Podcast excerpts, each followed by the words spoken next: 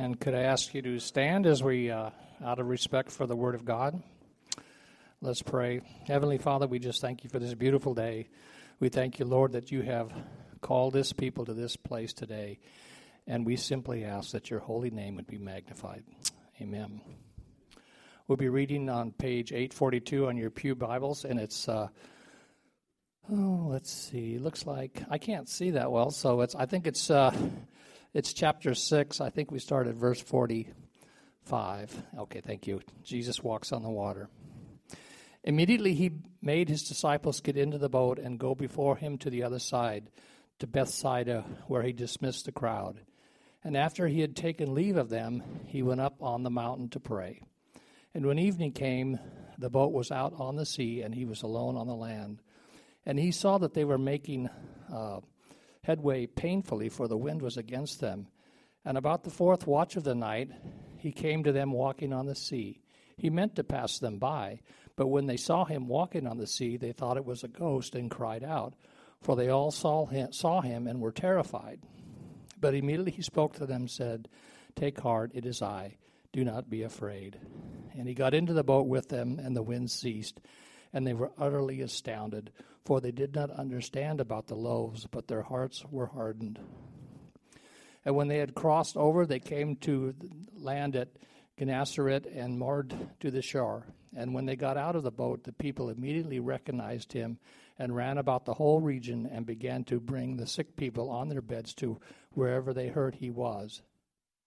And whenever he came uh, in villages, cities, or countryside, they laid the sick in the marketplace and implored him that they might touch him, even the fringe of his garment.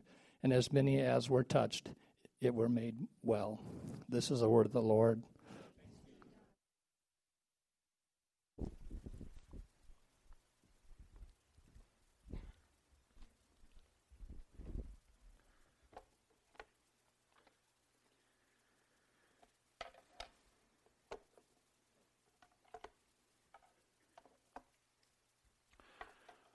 For those of you that haven't been here uh, the last few weeks or um, even just the last week or two, we are on a journey through the Gospel of Mark. And in chapter 6, we see the disciples, the 12, have two, two major concerns, two fears, two worries that they are dealing with. Last week, uh, we looked at, at one of them. And in fact, these two worries or fears or concerns that they have, one of them is uh, substantiated. There's, there's a reason for it, and the other one is, is unsubstantiated. The worry is real, but there's no basis for their worry or their fears. We have any, any people out there uh, like me that might worry or have fears about things that they, that they shouldn't? So the second one of the disciples' concerns is like that. But the first one was what we looked at last week this concern of feeding this immense number of people. For those of you that weren't here, the disciple, last Sunday, for those of you that weren't here, the disciples have just been out ministering two by two, and they are worn out and in need of rest. And so Jesus and the 12 get in a boat and they go across the lake to find a solitary place to rest. They get there, and there are thousands of people who have beat them to this solitary place in the middle of nowhere. The scriptures tells us there were 5,000 men. I mentioned last week there's always more women than men in church. So there were 5,000 men, there were at least 7,000 women, probably 5,000 kids. This huge number, 12,000 or more people uh, that need to be fed as after he has been teaching for probably hours and hours. And the disciples are concerned and they're, and they're worried about that. And Jesus provides and multiplies these five loaves and these two fish into the feeding of the 5,000. And he provides and is able to eliminate their fear and their worry. So, the other thing that they're worried about, the passage that Jerry just read, today's passage, they've, they've finished feeding the 5,000, and now they are uh, sent off, just the 12 of them, in the boat across the lake, and there's a storm that comes up. Now, this storm isn't like the storm that we saw a few chapters ago that was a storm that was not survivable. And Jesus comes and he calms that storm. This is a storm, and they're rowing really hard. And they are worried not about the storm. Did you catch it in the passage? What are they worried about? You weren't listening. You weren't listening to Jerry reading. What, what were they, anybody? What, what are they frightened of? Of Jesus. They think he's a ghost. They are frightened of Jesus walking on the water. There was this ideology, this thought process, this uh, thinking in the first century that there were these water spirits or demons, and they see Jesus walking on the water and they are terrified of him, the very one who can save them and who can help us eliminate our fears. That's what and who they are terrified of. So today, as we uh, approach our passage, we're going to get into this verse by verse in just a moment. I want to begin by just kind of telling you uh, up front here what, what my main point is, what the main point of this sermon, of this passage is. And it is this that Jesus is able to eliminate every fear, substantiated fears and unsubstantiated fears. He's able to eliminate those fears, and all of us who follow him. This is one of the many things that he wants us to take away from this latter section of Mark chapter 6. Again, before we get into this verse by verse, let me just give you a couple examples of, of kind of contextualizing this and, and, and fears that, that the Lord can remove from us in, in our day uh, today. So imagine, if you will, with me a father who um, is struggling hard to provide for his family not making it each month, kind of deciding which bills are to be paid. Probably every one of us have, have been there. Maybe some of us are there right now. And then he gets this dreaded, dreaded uh, thing from the landlord that says, uh, Your time is up and, and you're out. And he's full of fear. How, how, how can he even communicate this to his wife, to his kids? He's, he, he's full of this fear. Now, I want to say it's possible, like what we saw last week, that Jesus can, can multiply the, the money in the bank, or he can send a check to the home. And I've heard testimonies about that even from some of you. Have any of you had experiences like that, where all of a sudden this money comes in? But I would say that that is the exception and not the rule. What is more likely when a fear comes like that, the way that God wants to eliminate and remove us of that fear is He wants to use His body. And that, that father could come in confidence and talk with, with the deacon and, and share what's going on. And that deacon's like, you know what? We have been saving, we've got this fund just for this kind of scenario. And in a confidential and a precious way, the body of Christ serves someone that's suffering and, and, Jesus, through his body, is eliminating fears and helping one another. So that, that, that's a substantiated fear today that, that, that we might have that the Lord wants to alleviate or remove. Let me share another one with you, again, before we get into the passage, even. Imagine, if you will, a senior uh, in college, young man. He, uh, he wants to be married. He's never been on a date. He's, he's terrified of talking to girls. He has developed this, this, these fears in his own mind in his own heart that they think he's ugly, that he can't speak right, he's, that they wouldn't want to go out with him. And he's never asked one out, but he's had these like fears just living inside of him day after day that have nothing to do with reality. Jesus is sufficient to help us out of those kinds of situations and those kinds of fears, whether our fears are substantiated, I, I got to get out of my apartment or my house, I got this notice, or whether our fears are unsubstantiated, something that's battling inside of us. Jesus is sufficient. And we're going to see four different ways today as we go through this passage that, that Jesus is able to eliminate and help us through the fears that we have. So let's, we're going to start back just a few verses. Hope you have your Bibles open to Mark chapter 6. We're going to go back into last week's passage just briefly. Let's pick it up at verse 42. Mark 6 and verse 42. So well, let me just read it. They, they all ate. The context here is they've just fed the 5,000, 5,000 men, plus women, plus children. They all ate, verse 42, and were satisfied. And the disciples picked up 12 basketfuls of broken pieces of bread and fish. The number of the men who had eaten was 5,000. Verse 45 Immediately, Jesus made his disciples get into the boat and go on ahead of him to Bethsaida. That's the target. They don't end up there because of the winds, apparently. But Jesus immediately has them get in a boat and head in this direction. The reason I backed up, did you notice this? They've just collected 12 basketfuls of broken pieces of bread and fish, and then immediately he makes them get in the boat. So the 12 disciples are in the boat with 12 basketfuls of leftovers. You want to talk about an object lesson about who is willing to provide. They are out in the middle of nowhere. And they were concerned. They were worried. They're full of fear. How are we going to feed all these people? Jesus multiplies the bread and the fish, and then he sends them out in the lake immediately. I believe the implication is with these baskets. Why did he have them collect them? He's a good steward, of course. He wants to you know, he saves leftovers. We have a lot of like leftovers people out here. You, you save that stuff. You eat it. That's part of it. But part of it, this is an object lesson for them.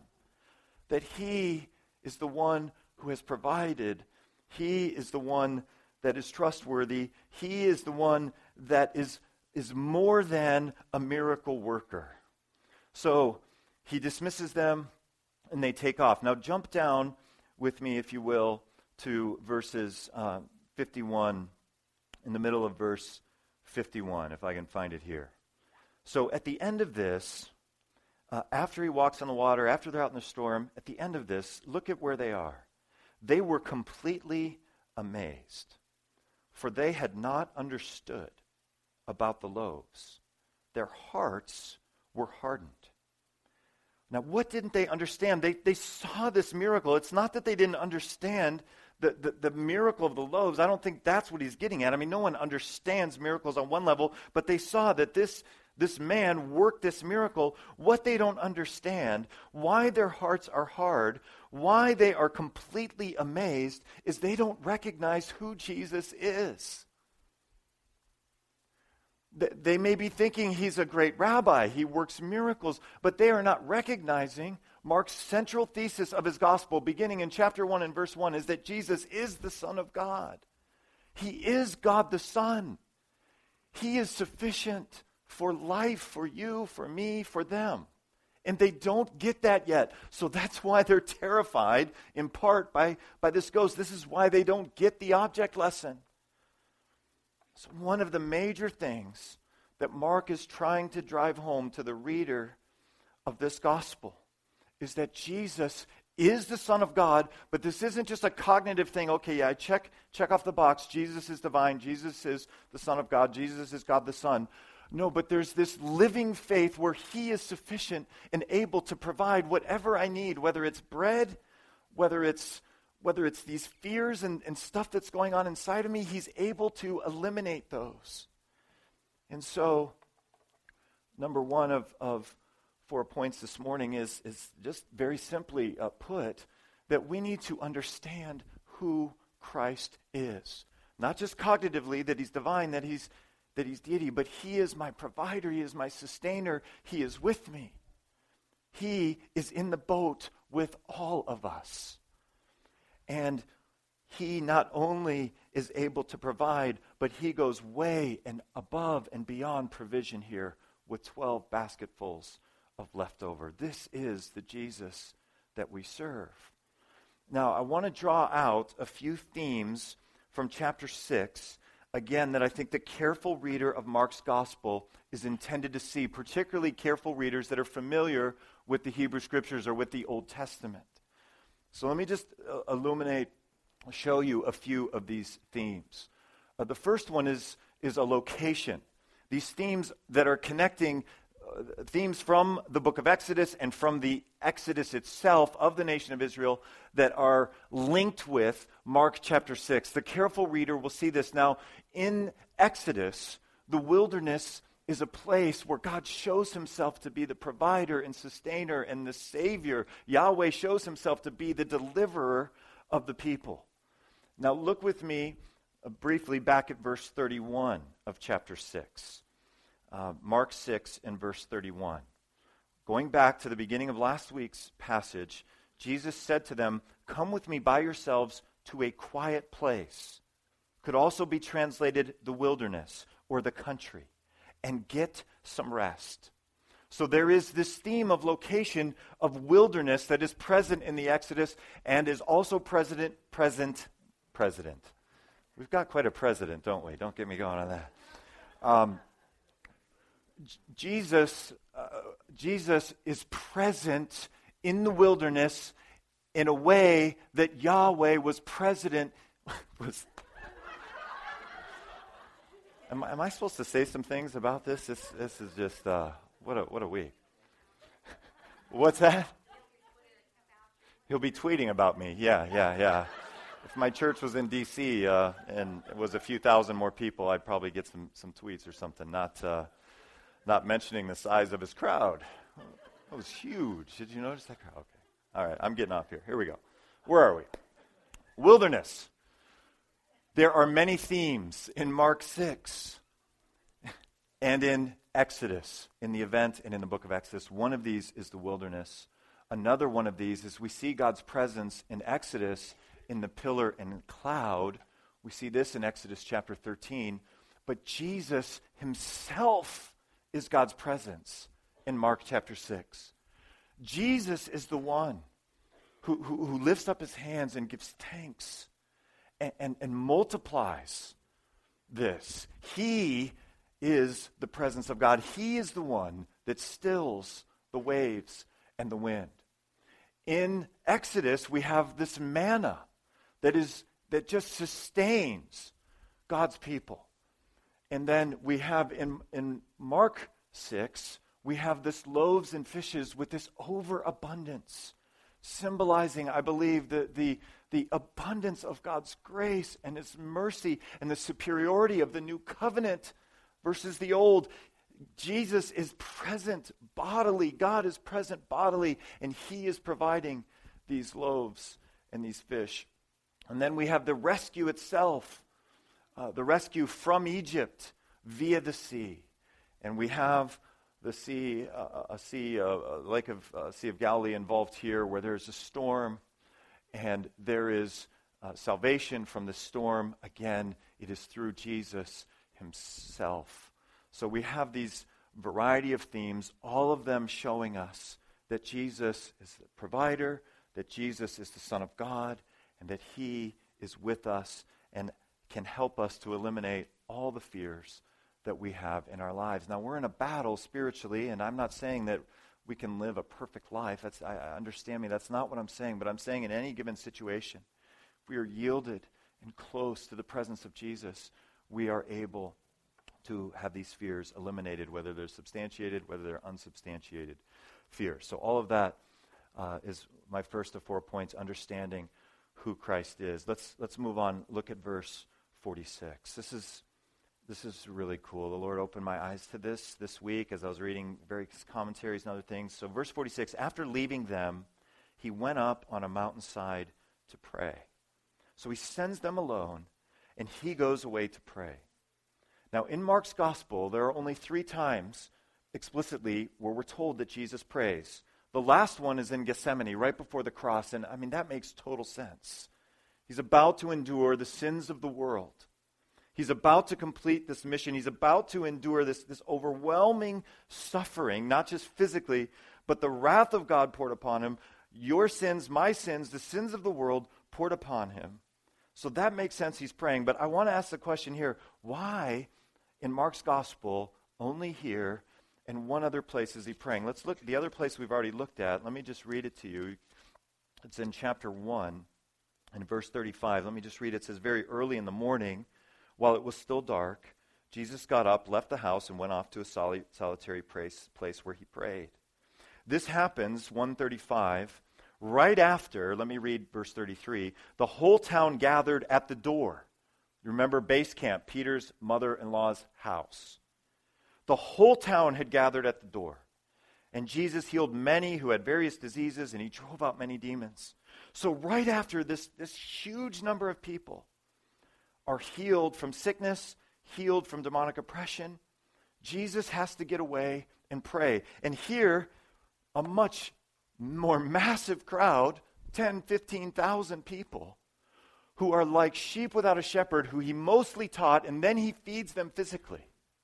Then he has to get away to pray. Here's, here's my thoughts on this, and I'm not alone. I, I read about this this week. Jesus is tempted. He never sins, but he is tempted. Uh, uh, can you imagine being in the situation where 10 or 15,000 people beat you to this solitary place to hear you teach? And then you teach them, you, you, you minister to them, you love them, you feed them. You have been healing and, and, and making people whole and new. I think Jesus is tempted to shortcut the process. The people want a Messiah and a deliverer now. Let's go to Jerusalem. Let's have him reign. Let's do this healing thing. Let's bring justice to the land. I think Jesus Jesus would like to shortcut the mission. His mission is to die as our sin substitute on the cross and to suffer in our place and be raised on the third day. But as he's doing this extraordinary ministry, he's got to just want to continue to do that all over the planet, do you think? So he has to get alone and he has to pray. So I think this is temptation more than fear. But I think this is instructional for us, what's going on in Jesus. And he was tempted before. In Matthew's Gospel, chapter 4, the devil took him to a very high mountain and showed him all the kingdoms of the world and their splendor. All this I will give you, he said, if you will bow down and worship me. Of course, he doesn't, doesn't give into this. He is God. He is God in the flesh. But he's tempted by the evil one. He doesn't give in to this. I think this is perhaps even more overwhelming temptation here. Shortcut the mission and let's just bring this out now. Let, us just usher in the kingdom now. So he goes and he prays. And so, point number two, as, as God speaks to us about eliminating the substantiated and unsubstantiated fears that we have, we need to bring our fears, our temptations to Him in prayer. We need to, we need to identify what they are. The, the uh, young man uh, illustration the senior in, in college who, who, who has these fears about relationships and about these fears of, of, of, marriage or not being married and so on. He needs, to, he needs to bring those fears to the Lord in prayer. He needs to identify what they are. Hopefully, he's able to discern uh, what they actually uh, are and bring them before the Lord. But sometimes we need others to help us to see what these unsubstantive, these, these fears that we have are actually baseless. It's a battle that's going on inside of us. So bringing our fears and temptations uh, to Him in prayer. Let's, let's come back to the text here uh, after verse 46. We're at verse 47. When evening came, the boat was in the middle of the lake, and he was alone on the land. So Jesus is alone on the land. They're in the middle of the lake. He saw, Jesus saw the disciples straining at the oars because the wind was against them. About the fourth watch of the night, between 3 and 6 a.m., he went out to them, walking on the lake. Now, this is pretty cool. I mean, that would be pretty cool. Would that be cool to just see that? You're like out on the boat. Oh, hey, there's Jesus walking on the lake. I mean, that would just be very cool he was about to pass by them, is what the NIV says here. Now, Jerry, who uh, read the scripture for us this morning, said, You better talk about this. What, what is going on here? He was about to pass by them. And I think this, this Holy Spirit inspired gospel writer was exactly what he meant to do when we read this. What he exactly intended is for the reader to go, what they're in they're troubling, they're in trouble, they're they're they're pumping on the oars. Jesus is going out. Why in the world would Jesus walk right by them? That's exactly what Mark intended the reader to think as we're reading this. And I think the answer is tied back into these various themes. I could spend another hour pro- talking about all of these different themes connected between the Exodus and the events of the Exodus and the Old Testament in general and Mark chapter 6. So one commentator writes this. He says, For Mark, the event, the event of Jesus walking by, going past, is a theophany. It's a manifestation of the transcendent Lord who will pass by as God did at Sinai before Moses. So this, this is an intentional passing by. This is, again, shouting out the thesis of Mark's Gospel 1 1. This is the gospel about Jesus, the Son of God. He is God, and he has walked by. And the reader who understands and who is familiar with the Old Testament would see this. So, again, back to our fears. We need to understand who Christ is. We need to bring those fears to Him. Let's uh, continue on. So, where am I? Verse 48. He was about to pass by them. Verse 49. But when they saw him walking on the lake, they thought he was a ghost. They cried out because they all saw him and were terrified. So, here's their fear. Here's the core of kind of where this sermon is coming from this unsubstantiated fear. Again, uh, the same commentator, uh, he writes this. He says, The disciples reacted to Jesus' appearance with terror, convinced that they had encountered a water spirit. The popular belief that spirits of the night brought disaster is illustrated by a tradition preserved in the Talmud. And he went on and on and on, but I think that was enough for you to understand. This was, this was the thought of those who traveled on the sea, that there were, there were sea spirits that would take out boats and would take people out. And this is what they have confused Jesus with, and this is why they have been uh, so fearful. They thought he was a ghost. They cried out because they saw him and were terrified. So, number three, in dealing with our own fears, we need to recognize that our, our very real emotions of fear are sometimes baseless. There's sometimes no reason for the fears that we have. And they can sometimes spiral and cycle and, and, and can really become major.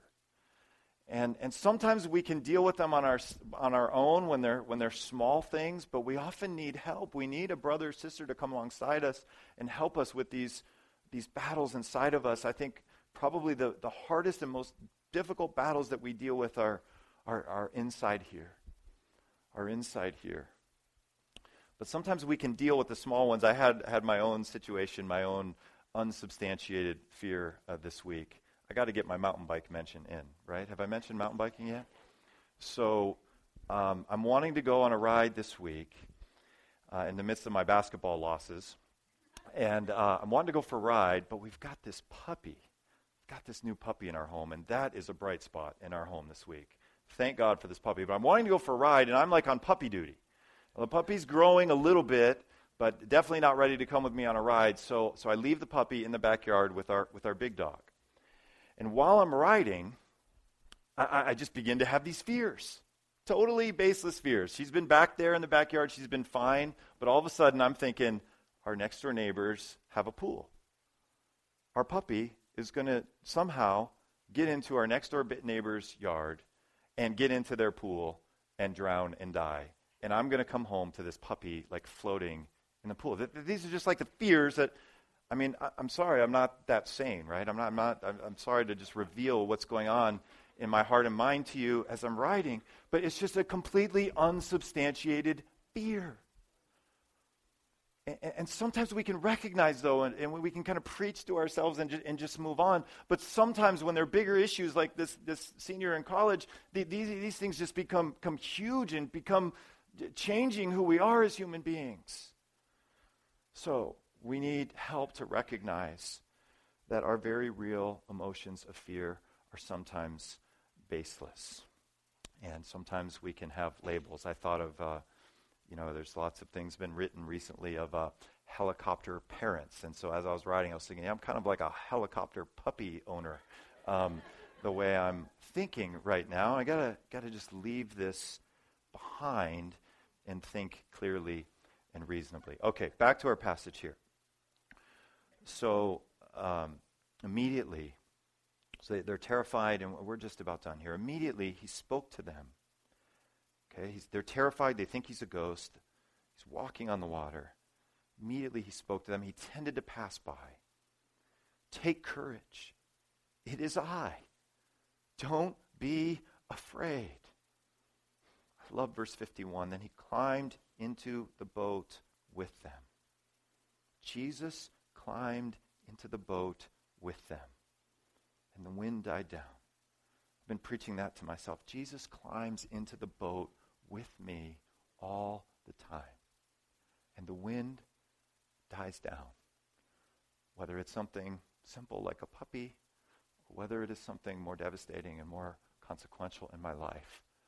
When we are close to the presence of Jesus and allow him in, and we can see life soberly and see things as they really are, not as we think they are, but see them as they really are, our fears can be eliminated. So when he says here, it is I, we have another allusion to the Old Testament, uh, to, to uh, another allusion here uh, to the book of Exodus, chapter 3. God says to Moses, I am who I am. This is what you are to say to the Israelites I am has sent me to you. So I think this is the allusion. The way this is written, it's a little bit ambiguous, but I think this allusion here, it is I, is alluding to this theme again. There are theme after theme after theme in the Exodus, in the Old Testament, connected with Mark chapter 6. Jesus is saying, I am. I am with you. And so, finally, uh, our last point this morning is that we need to allow the nearness of Christ to displace our very real fears. Whether our fears are substantiated, like an eviction notice, or whether our fears are unsubstantiated, like uh, girls don't like me, I'm never going to be married, or I've got issues of, of a puppy. Either one, the nearness of Christ can displace those very real fears. I am is with us in a personal and an intimate way. He is Emmanuel, He is God with us, and He wants us to know, not just cognitively, that He is the Son of God, but as we live out our faith, He is with us. Let's bow our heads and ask God to help us to eliminate these fears. Lord, every one of us here today has fears. It's a matter of degree. All of us have them. Some of them have some of us have them, Lord, to the to the point where we can have attacks of sorts. Lord, we know that our fears are complicated things. But we know that Jesus, I am, is sufficient to help us through any of them. No temptation has seized us except what is common to man, and God is faithful. He will not let us be tempted, even with fears, even with worries beyond what we can bear. He always, you always provide a way out, God, and so we are just acknowledging that now. And so I'm praying for all of us that we would find ourselves looking to you, not just checking off the box that I believe Jesus is God, but I am trusting him in him as I am in the wilderness, as I am out in the boat in the storm. I am trusting in him as my Savior and my all powerful God, the I am. Lord, help us to see 12 basketfuls of leftovers this week, that you are the over abundant providing God in our lives. Help us to see that. We ask it in Jesus' name. Amen.